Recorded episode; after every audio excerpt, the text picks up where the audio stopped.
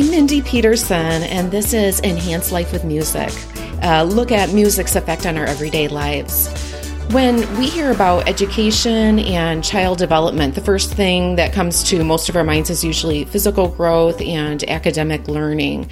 But if you have ever had a job, a friend, a roommate, or a significant other, which covers most of us, you know that growing into an adult sized body and knowing enough facts to complete a basic level of education or even advanced education will only get you so far. Many life accomplishments depend far more on things like perseverance, self discipline, personal responsibility, the ability to delay gratification, impulse control, empathy for others, a willingness to cooperate, and ability to communicate. These skills are all examples of what we call social emotional learning, also called SEL. And I'm starting to hear more and more about this area of learning. But what does SEL have to do with musical training?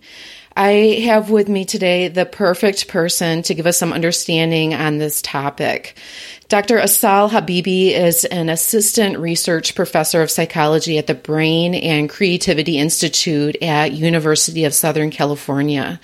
Her research focuses on how biological dispositions and environmental factors interact. In my layman's terms, I'm going to call that nature versus nurture, and how learning experiences during childhood shape human development.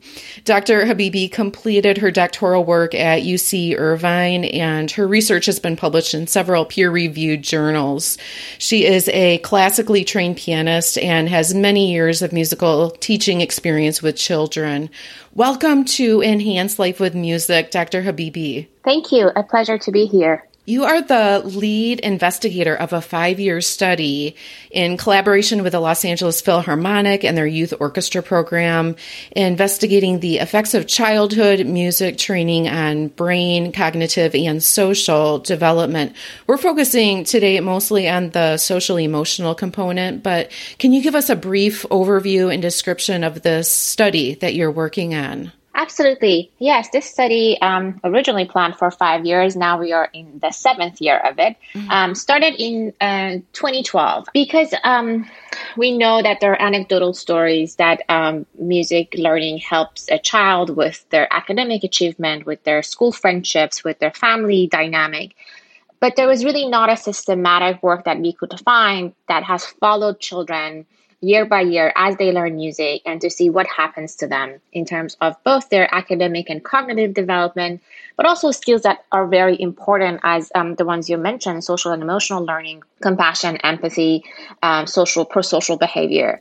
So we started a collaboration in 2012 um, with the Los Angeles Philharmonic and their youth orchestra program, YOLA. And, and this program is, um, is based on El Sistema, some of you may be uh, mm-hmm. familiar with, but basically the overall idea is to provide access to free music education to as many children as possible, mostly focused on underserved communities of Los Angeles where children typically don't have access through their school system to music. Mm. And um, so we recruited these um, students who have enrolled in the music program, but just prior to the training starting, we also in- enrolled two other groups of children because we were going to follow these kids over the years. We know that every child develops and every child changes. So we needed to have some comparison mm. to see how, uh, what are some of the effects that we see are the result of typical development itself, and what are some of the effects that see are result of music training. Mm-hmm. So we so also control groups. Absolutely. So we enrolled a group of children who were involved in a sports uh, activity, like a community soccer program, mm. uh, to control for um, effects of like being part of a motivating and engaging and sensory motor kind of um, focused activity. And also, we have a third group of children who are from the same communities um, where these two other groups came from. However, they were not part of any systematic after school en- enrichment program. Okay. Uh, we have been seeing these um, students and children since they were six years old. That's when I first met them. And every year they come to our laboratory at the Brain and Creativity Institute at USC. And we do a basically a very comprehensive battery of testing, focusing on different aspects of development, as I mentioned, cognitive, social, and emotional. We also collect brain imaging data from them. So not to only see changes in behavior, but for us to understand better the underlying brain mechanisms that support that behavior. So for example, if anything has changed in terms of empathy, uh, do we also see changes in the underlying brain regions that mm. um, uh, are engaged in empathy and prosocial behavior? Mm. So they go inside the MRI scanner We'll take an image of their brain. We also give them some tasks to do, some games to do during the MRI, and we look at their brain function while they're doing that task. Mm. So this has been going for um, seven years now. We originally, as I said, planned for five years, but after five years, we had such promising results, and and it was interesting because the students were kind of transitioning into a time from kind of elementary school to middle school. And, and we all know that life gets more complex. Yeah. um, your um, kind of social environment becomes more complex. Your your um, selection of peers have more consequential results in, in, in your everyday life. So now um, this this was um, this past year uh, prior to the pandemic, uh, we collected data from them for the seventh time of the same cohort of students. Yeah. Well, when you talk about middle school, I remember when my oldest went into middle school, and with our district at the time, it was seventh and eighth grade was middle school. And I remember going to the parent orientation and the principal of the middle school saying the two years that your children spend in our school are going to be the two years that they see the most growth in their entire lives apart from the first two years of their lives. And I thought, wow, I hadn't thought about that, but I guess you're right. Yeah, it's a complicated transition. Um, uh, suddenly they're little adults and, and their decisions matter. And, and we expect them to have some independence, but also follow our guidelines. Mm-hmm. So it's, it's finding that, um, that thread between the two. And uh, for us, because, for example, um, I'll go through the results more systematically with you. But one of the things that we, we saw in relation to music training when students were still in elementary school was this enhanced delayed gratification or um, the ability to control your impulses. Mm-hmm. So we test that with simple rewards like uh, monetary rewards like quarters, or we actually use sometimes um, candies or cookies, M and M's. And the idea is, do you want something small immediately, or you're willing to wait for something larger or better in the mm. future? Mm. And uh, our observation was that with children who have had music training, as the size of the reward gets larger, um, they're more willing to wait for it. So if the choice is between one versus two, Sometimes they take it and sometimes they leave it. But if the choice is one now versus six later, um, they 100% of the time they wait for that um, larger reward. We do not see this differentiation in the children who were part of the other groups, like the control groups. Oh, so that difference is just in the the children, the group that was participating in the music education. Correct. The, stu- the student who were part of the sports kind of fall in between the two groups, between mm. the music and non-music, non-sports. Mm-hmm. Uh, they're doing better than uh, the control group, but they're not doing as well as the music group. And if you think about it, music training, I always say you don't go to a music lesson to learn impulse control. That's not part of kind of the objective of the music course, but it's something that sort of comes with the fact that you'd have to read measure by measure, note by note, work with others. It it takes a lot of discipline and kind mm-hmm. of delaying this gratification of having a performance, being mm-hmm. doing something kind of that is, is is, is more fun with your friends. But you just have to kind of build these steps, and and it's a practice that kind of enforces mm-hmm. um, that patience. So we think that that has something to do with what we call far transfer effect of music training and kind of circling back to what we were talking a little bit earlier about middle school. So because we saw these impact during elementary school, the idea was let's follow them a little bit longer mm-hmm. and see when the decision is no longer M&M, like one versus now or six M&M later, but the decision is would I show up to class so I can graduate at the end of the year mm-hmm. or what peer group I would associate with. Would these skills that they learned during that uh, early years transfer to decisions that are more important and more consequential for their life. Yeah, wow. What a great study. So, when you talk to us about the results of the study, are you going to be talking about the results of the elementary students, or is this going to include middle school age yeah, as well? Uh, mostly the elementary school. So we have published results up to about five years of this study. We just finished collecting data from the students who were in element uh, in the middle school. Okay. okay. So everything is always a bit delayed because about one year delayed when we collect data, then we have to analyze it, and we have to process it, write it. So uh, mm-hmm. I think we are we're hoping to have the results from this latest uh, phase sometimes by the end of this kind of this year, 2020. Uh-huh. Uh, but um, the results that I can cover today is the five years between ages six to 11, six, okay. oh, six to yeah. seven to 11 to 12. Yeah, wonderful. Well, tell us about some of the results that you learned in this study, especially as it relates to the social emotional results. Absolutely. So, um, I kind of like to start by saying that one of the so as uh, changes in the brain are are slow. So uh, and and it takes training and it takes time. Brain is very plastic. There is the concept of neuroplasticity, but it whatever we see has to be on top of the typical development because again every child's brain is developing and changing. So what we observed at the beginning the first year or two of this study was really enhancement in, in auditory skills. Skills that are important for communication for speech for language but also are stimulated by music. So pitch perception, rhythm perception, rhythm production, and changes in the auditory areas of the brain. These regions are in the temporal cortex and support any activity that involves sound. So we saw kind of more mature growth of these areas, um, a, a, a, kind of faster maturation of these areas, and the auditory pathway, a pathway that basically transfers information from the ear to the brain.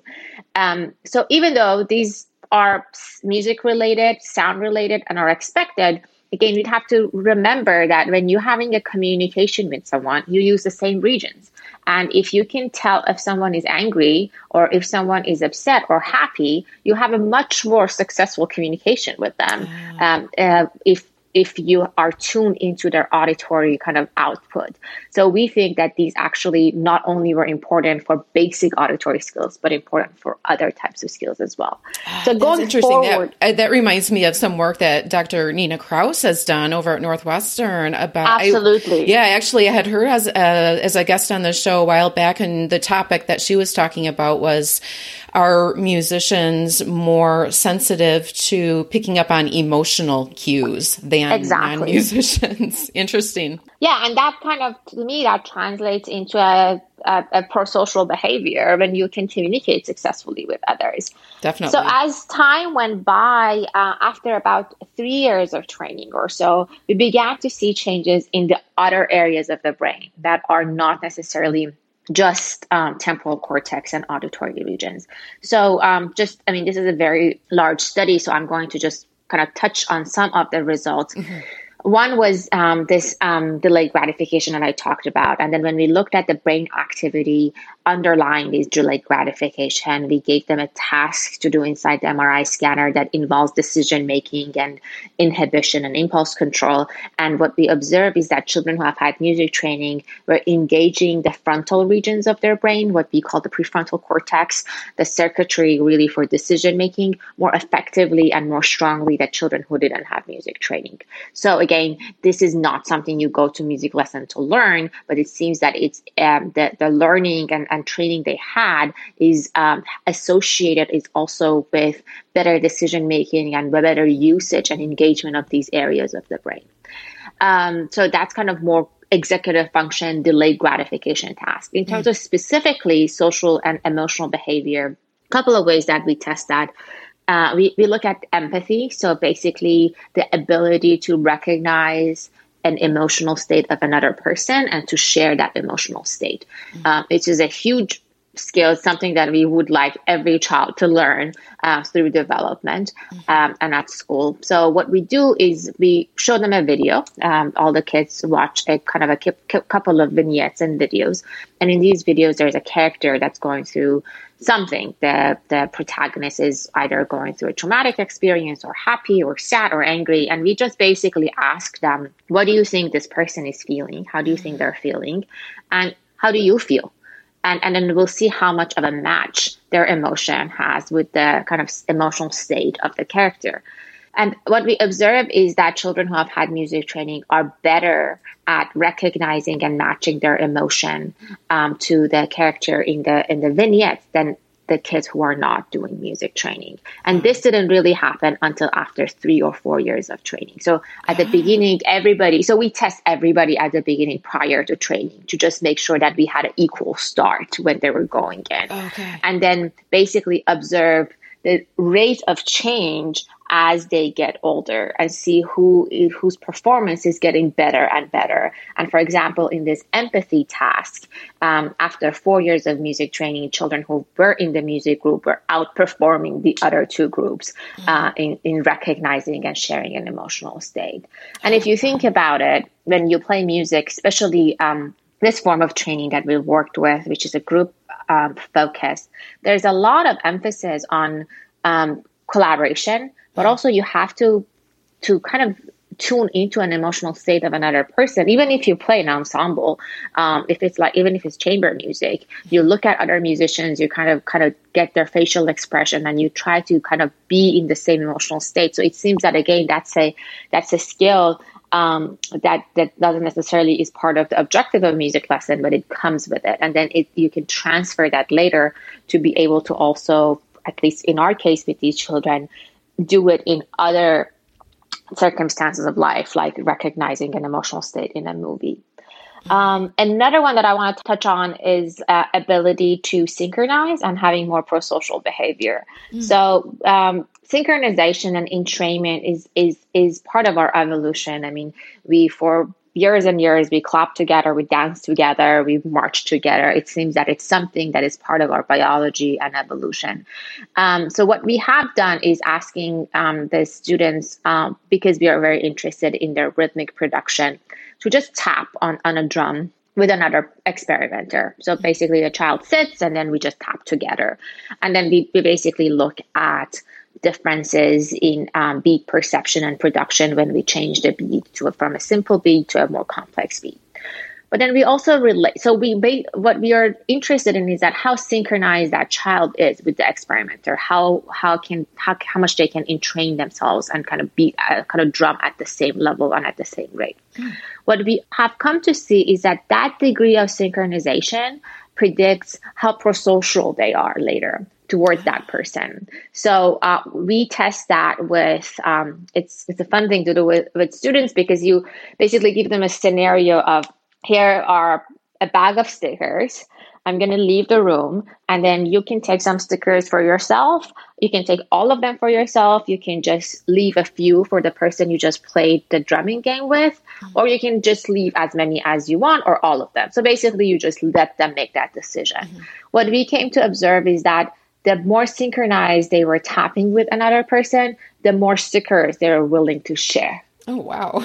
So, I mean, and that's a kind of an experimental way of looking at pro-social behavior this kind of this ability to share and be generous towards others so, so that almost seems, sounds like a bonding type of a concept too absolutely yeah so it's it's kind of you're kind of in a more uh, socially shared space with another person. So you're more willing to also share your belongings or whatever you have with them. Sure. Kind of considering yourself one of a community rather than strictly individual. Absolutely, yeah, and this has been shown. Um, we the, our data is uh, is from the students who are in elementary school, but I think this is results have been shown uh, as early as infancy that children, if you have, if you even synchronizely moving them with another person, they're more willing to help that person. Wow, that's fascinating. So, are, are those kind of the three main areas that you, your study showed the results or that you looked at? Yeah, I think that's, I'm just trying to kind of look, uh, think through all the papers that we have. I mean, we have uh, published results on um, another area that I think is interesting and kind of touches on neuroscience is we were interested not only in the kind of the change in the structure of the brain, just like individual structures, but also how they are connected with each other. Because we know that the brain has this kind of white matter pathways that they're like highways they transfer mm-hmm. information across the brain um, one of these bundle of pathways is this large white matter bundle that connects the left and the right side of the brain. Mm-hmm. Uh, we call that the corpus callosum. Um, and so we look at the degree of connectivity, how robust in connectivity is this pathway. And again, we do that for we did that for every child at baseline, and we showed that at age six there were no significant differences between the groups and the degree of connectivity between in, in the specific pathway that is involved in kind of integration of information between the two areas, the two, two sides of the brain. Mm-hmm. However, after three years, two years of training, what we saw is that children in the music group started to show more robust connectivity between the two sides of their brain. So this um, corpus callosum was had higher connectivity. And again, when we look at them four years later, the same data replicated that even after four years, the degree of connectivity was stronger. So what does that mean? Is that there is a, it can imply in terms of like more integration between the two areas better communication between the two sides of the brain um, maybe even related to more creativity. We haven't really looked at creativity but there is some evidence in the literature that suggests that um, higher connectivity of the corpus callosum is related to creativity. So not only changes that we observe are kind of in the behavior, but we also see changes in the underlying kind of neural and biology of the brain um, that is changing as a result of music training. Ah, fascinating. So that last that corpus callosum that you were talking about, that sounds sort of like the brain just overall working more efficiently is sort of how I interpret that in my layman's yeah. terms. I'm not sure if that's correct or not. Well, yeah, more communication between the two sides of the brain. Mm-hmm. Yeah. Well, that is all fascinating. Now, talk to us about the comparison. You had the two control groups. One was a group that was involved in sports, and one was a group that was not involved in either the music training or the sports. With the, if, if you said that the sports control group fell somewhere, fell somewhere in between the musical training group and the non-involvement group, was it kind of across the board falling in in between those two groups, or was there just certain areas that were not as developed as the musical training group? So, for example, the auditory areas of the brain that first is the area that you see change in that seems to me like one that would make sense that it would be more highly developed in the musical training group, but not the sports group. Were were there certain areas that were more developed, or was it just kind of across the board? Yeah, no, that's a great question and very good prediction. Uh, exactly. So when we looked at pure auditory skills, music skills, and auditory skills, um, the music group is significantly better than both groups, sports and uh, non-music, non-sports control. Mm-hmm. So in that, in in those skills skills, the music uh, tra- trained children kind of outperform the other. However, when we go to other what we call kind of far transfer effects of music, both in terms of executive function skills like the delayed gratification mm-hmm. and also social behavior, the sports group fall in between the two. So, and, and that's really an indication that I I always kind of when I talk about the studies that the idea of this study was not to say music is better than sports. It's it's that both of these activities are important for child development. Mm-hmm. An activity that is engaging, and we could see that even the kids who were in the sports program had um, they they are doing better than children who are not doing anything at all in terms of their impulse control, in terms of their empathy, and in terms of their pro-social behavior. And then we have to kind of remember that sports also kind of supports this sensory motor integration what was like relating your senses to a motor action mm-hmm. so anything that we see that with motor development in, in the sports group is also true for the music group and there are differences in gross motor versus fine motor movement mm-hmm. that, that you see between um, the, in, in, in comparison the two activities. But um, but I think our evidence shows that kind of athletic training and sports training are as important. And, and when we look at development, we have to look at the whole child development. Mm-hmm. Um, it's not that you could just to me is that you can't just say only science is important for a child to, to develop efficiently. No, mm-hmm. you, you just need all like art education and sports and, and obviously STEM education equally important and equally emphasized. Sure. Well, I imagine the more different areas in life that children are learning these social emotional skills, the more integrated they become were any of the groups involved in multiple activities? So, for example, were any of the musical training students also involved in sports, or was were they strictly involved in music training, or strictly involved in sports with no crossover? Yeah, that's a very good question. So, doing these community um, natural setting studies. Uh, we didn't want to go in and say, if you're signing up for this study uh, for the next five years, you can't do sports or you can't do music. sure. it's, it's, it's not ethical. These are developing children. So we uh, kept a very detailed log of their activities. So we basically talk with their parents um, about like once once a month or so and check in and see if they have signed up for a program uh, that is not in the designated group that we have them.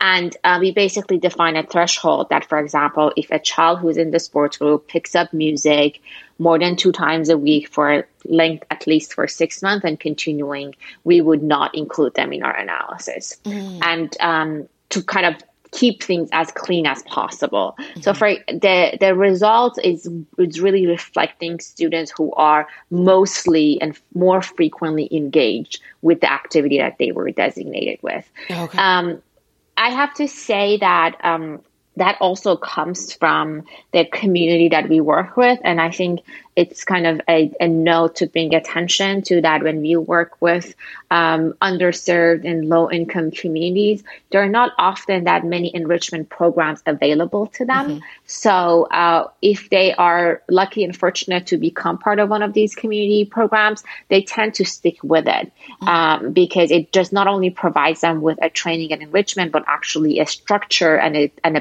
place for these children to be. So, I think that's our failure as a society uh, that we don't uh, it's it's there's not option for these kids to move from one to another uh, but it's sort of worked in our way that a lot of our students who started with one of these programs um, kind of stayed with it as as over over the years. Mm, sure.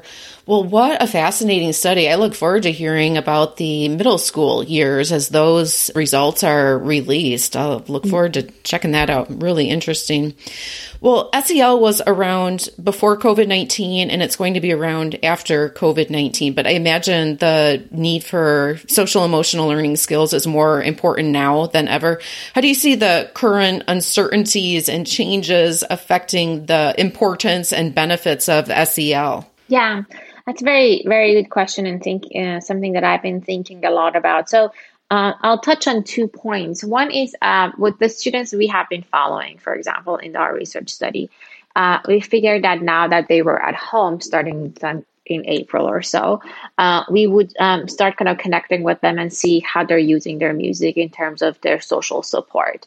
And and it was fascinating to see that they have found ways. So they're kind of like mid early teenagers now, um, they have found ways to connect with their friends and their community through this musical instrument and musical training they have. So it provided them a space separate from school, separate from their family unit, that they would get on Zoom and play with each other, kind of like impromptu concerts or performances that they would make. So it really brought my attention to that that skill that we these community or the LA Phil or us as a city invested in mm-hmm. uh, at these time of hardship is paying off and provides them not only with a space to connect with others, but also a lot of kids told us that it, it's kind of giving them a place and kind of a protected space to regulate their emotion, to be with themselves, to be away from the news or the Zoom school or the parents and and we all going through the stress one way or the other at different rates. So it also kind of provided them like a bubble of protection that they could go pick up their violin and play the piece and just be away from anything else.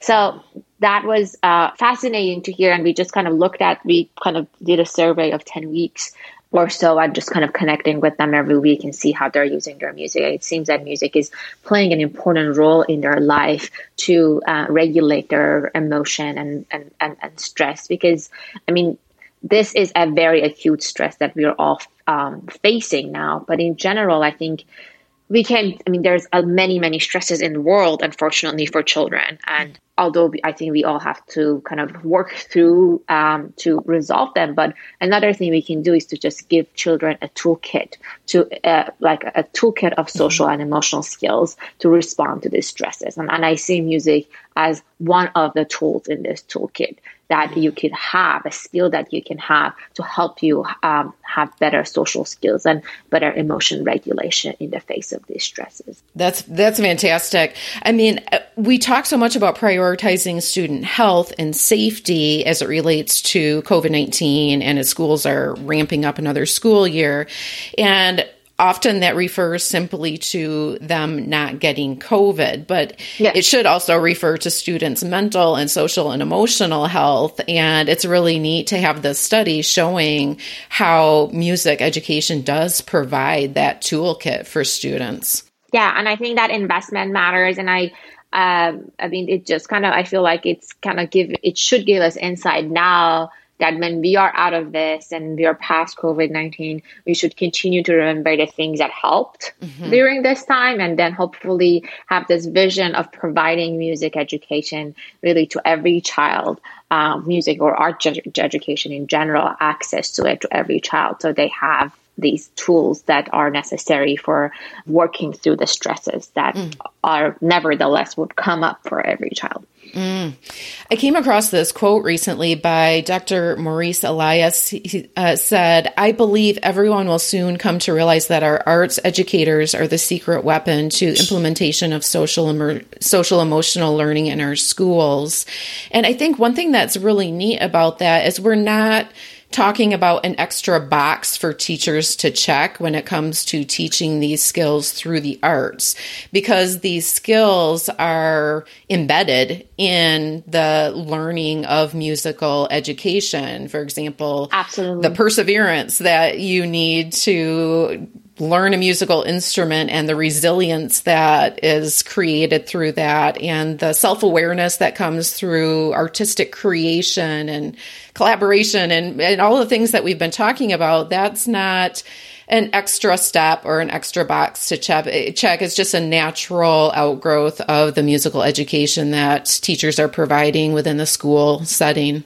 Absolutely. And then on top of it, it's fun. And kids usually like to do music and it brings happiness and joy for them. So I think mm-hmm. keeping that in mind that we just really music is part of our evolution and we use it as a celebration and being together. So it, it's a fun activity that has these very good side effects mm-hmm. um, off of the skills that we want our children to have and to develop. Definitely. Do you have any recommendations for arts educators to fully leverage the connections between SEL and the arts as we're ramping back up another school year here? Generally, I feel that um, looking at music education and music training to kind of every individual child to for them to have fun doing it. I mean, for me, uh, one of the things that is important is for a child a child would make connection to things when they're enjoying it. So really sometimes emphasis uh, on curriculum as far as like excellence in, in musicianship, uh, maybe just for more emphasis on connecting with others in the class or mm. more emphasis on, on the orchestra as this unit of fun, like a fun society that we all part of, uh, mm. rather than, um, I mean, as they get older, they develop more motor skills and attention skills. And obviously the musicianship skills are becoming more and more important and relevant. But I think I look at every child to have musical skills and music training, not because they all end up being musicians, mm-hmm. but because they would end up being citizens who are engaged with arts and culture and music. And when they're older, they can do any other form of profession, but they also would enjoy playing music with others. They would also enjoy engaging and going to a concert. So, really, kind of, I think that this overview of let's develop and let's foster a group of citizens who are art engaged and culturally engaged. And then if some of them become very, very good musicians, all for the best. Mm-hmm. Beautiful. Well, I ask all my guests to close out our conversation with a musical ending, a coda, by sharing a song or a story about a moment that music enhanced your life.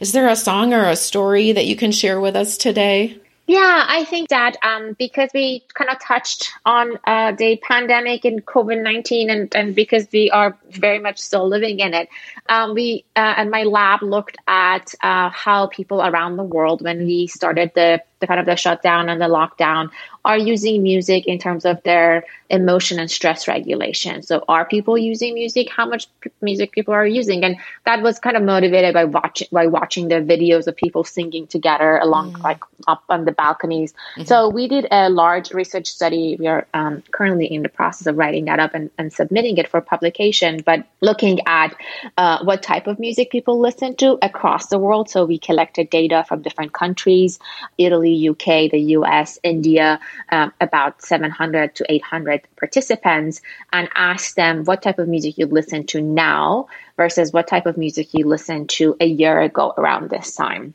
and just kind of see if the music has changed uh, and if people are listening to any types of specific music for kind of coping as a coping mechanism mm-hmm. uh, for the current time and then on kind of as a fun part of it, we also ask individuals to recommend music that they think would be helpful for others um, during this time. So we put a, um, I mean, this is a very, very large uh, playlist, about 700 to 800 songs, but we put a kind of a short version of that, about 10 songs. So these are songs and, and pieces of music that's been recommended from individuals around the globe who thought that it could be helpful for others, especially kind of with that was a time that everybody was really strictly locked down in quarantine. So, what songs and what music would help you kind of get through day through the day? Um, so, I am happy to share this kind of ten song playlist with you and and for your listeners to to listen to that and see if that might be helpful to them. Wonderful. Oh, that's great. I'll look forward to checking that out. So, for listeners, I'll include that link in the show notes. Very yeah. cool. Well, thank you so, so much. This was absolutely fascinating and really exciting to see the research results on this topic. And I look forward to hearing more about it as more and more of the research is published on those middle school years. So thank you so much. Wonderful. Thank you for having me. A pleasure to talk with you. Thank you for sharing my work with your audience. Thank you so much for joining me today. I would love to hear from you. Please let me know of any experiences you've had or are aware of where music training has enhanced social emotional learning. You can send me a voice memo that I can share with others in the Enhanced Life with Music community by playing in an upcoming episode. And as always, you can also connect with me on email, social media, or my website. I encourage you to enhance someone else's life with music by sharing this episode with someone who may find it helpful, whether a teacher, a parent, or a grandparent, and whether you share by text, social media, or your own acoustic voice. I want to end this episode with a shout out to my son Eric, who told me a musical fun fact the other day that I had no idea about. Apparently, there is a section of road on Route 66 with rumble strips that play America the Beautiful if you drive on it at 45 miles per hour. This is so cool. I put a YouTube link in the show notes where you can watch and listen. I would love to know the story of how this came to be. I'll have to dig into that. I'm actually going to be in this area of New Mexico later this year, so I'll have to check it out in person. I'll keep you posted if I do. Thanks again for joining me today. Until next week, may your life be enhanced with music.